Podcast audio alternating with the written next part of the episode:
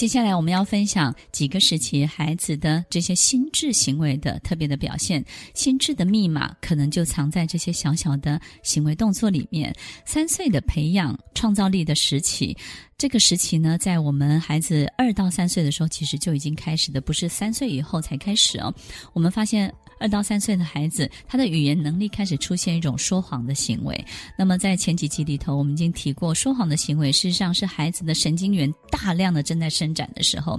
所以，一个孩子没有经历过太多真实的事件，但是他却可以开始联想，所以这个时候联想能力是开始发展的。那么联想能力呢，其实就是创造的能力。爸妈可以带孩子用身体的感官，比如说视觉、听觉、味觉、嗅觉、触觉、视听触味嗅来观察这个世界，让他的感官收集到的讯息更多，而这个讯息更多呢，就会让孩子的联想创造的能力更强。如果我们可以把孩子的眼睛把它蒙起来，让他用手去。辨别这是面包还是桌子还是他的衣服，我们也可以烤一个他最喜欢吃的蛋糕，让他去闻闻这个香味，以及他最不喜欢的味道是什么。种植一些花草或是养小动物呢，来启发孩子的什么想象跟创造的能力？为什么养小动物对于孩子的创造能力有很大的关键的影响呢？是因为当孩子在抚育带这个小动物的时候，我们除了发现孩子有照顾他的能力之外，他会想要教这只小动物，教这只兔子，教这只狗，教这只狗站起来，教这只狗摇尾巴，在跟他互动的过程当中产生的教养、教导的能力，而这些教养、教导的能力都是创造力的重要的表现。四岁的时候，语言表达是速度最快的时候，这个时候呢，你会发现他听到这个连续剧里头讲什么话，或者是这个隔壁的这个。阿姨呀、姑姑啊，讲什么他就会把它学起来；邻居在抱怨什么，他都会学起来。也非常喜欢问为什么，喜欢说话，喜欢唱歌，喜欢把许多的言辞颠倒过来说，喜欢故意调皮捣蛋的讲一些人家不喜欢讲的话。你越不喜欢他讲，他就越爱讲。这个时候你也不要太着急，不要太过去纠正孩子的错误，因为这个时候我们可以透过一些讨论、延伸话题、反问问题，让孩子思考，让孩子去感觉，哎，这个话听起来到底舒不舒服、快不快乐？去反问他。当满足孩子爱表达需求以及丰富的生活经验，人跟人之间的交流之后，孩子他就会静下来，他就不会故意去讲这些难听的话了。所以要记得，当他在讲这些故意的这些调皮捣蛋的话的时候，我们不要花太多的力气告诉他一定不可以讲。让他知道，发表完之后呢，再透过这种方式，以其人之道还治其人之身，让他知道别人听到是不舒服的，但是也要鼓励他往更好的方向，比如说创造一个歌词，把这个歌词呢倒过来唱。既然他喜欢这样，我们就在别的地方呢，让他去发挥这种语言表达快速的时期。除了要把握这个发展的时期之外，也同时要纠正孩子正确的行为，让孩子在这个时候能够得到发展，又能够得到很多自律的表现哦。五岁的孩子是亲子关系最融洽的时候，因为当孩子五岁了，你会发现呢，他除了关系已经开始慢慢建立，他知道有哪些朋友了，然后他的玩具，接下来他的语言以及行为能力，这时候可能他开始已经学习一项运动了，他开始有。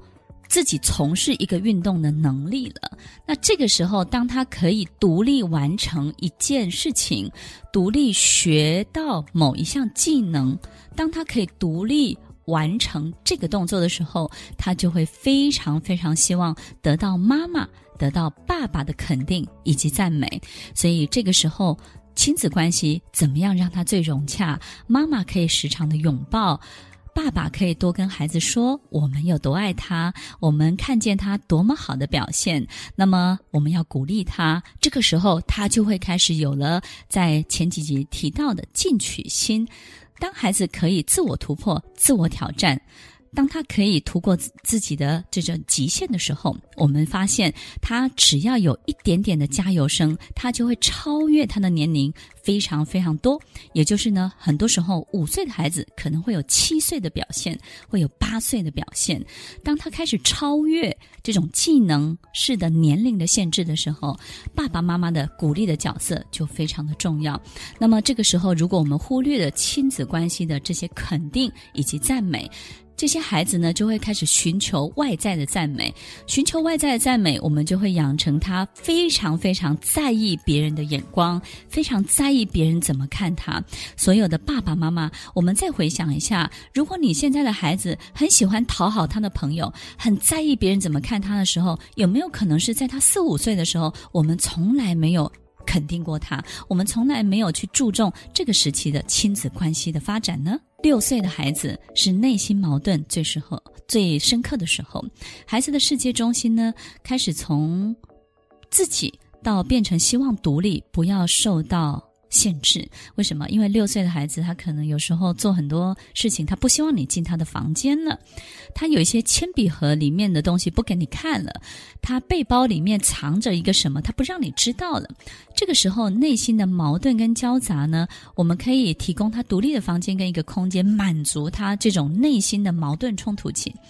但是呢，我们必须要和孩子交换一个很重要的条件，就是你可以得到这么独立的房间或空间，可是呢，你必须要清洁整理到安排许多这个物品的设置以及规划，让他担任起负责任的这种能力跟角色。所以这些秩序感的养成，让孩子学会收拾整理，不会掉东掉西。也同时能够处理他这个时候需要自己独立的空间，需要在他内心矛盾的这个冲突时期呢，让他自己可以去完整的去做到他自己想要做的事情，不会受到任何人的干扰或任何人的介入。这个过程为什么这么的重要？因为当六岁的孩子这种内心的矛盾跟冲突期开始出现的时候，他可能会开始不听外婆的话，他会开始不听奶奶的话。大家知道。为什么开始不听话了？因为他发现奶奶、外婆或是姥爷不见得会按照他的喜好去做事情，或者按照他自己想要的。可能很多时候，我们大人会按照自己的方便来安排事情。这个时候，孩子下午是需要学习的，但是因为姥姥要睡午觉，姥姥就说：“你早上学习，下午不要学习，下午跟着姥姥一起睡午觉。”其实这个过程都会让这些孩子在六岁的时候开始产生一种叫做年轻时候的叛逆，这个幼儿时期的叛逆就会出现了。所以，幼儿时期的叛逆最早就会出现在六岁的时候，他会开始去反抗，然后开始会去掩盖他想要做的一些事情，不让你知道。所有的爸妈一定要注意，如果 Emily 老师来看这个问题到底出现在哪里？其实只有一个关键：大人们。在六岁，孩子六岁的时候，不要按照自己的意思，按照大人的世界的方便去安排孩子他想要做的事情。所以要尊重孩子。从什么时候开始呢？从他六岁左右的时候开始哦。所有爸妈，我们也可以用这样的安排：不要只带孩子到商场玩泡泡球，不要只带孩子去看看电影，也不要只带孩子到户外跑跑步、野餐。我们可以让他去参与一个。参访或是访问一个相对复杂的一些活动，相对复杂的事件，你会发现他们成长的速度就会非常非常的快哦。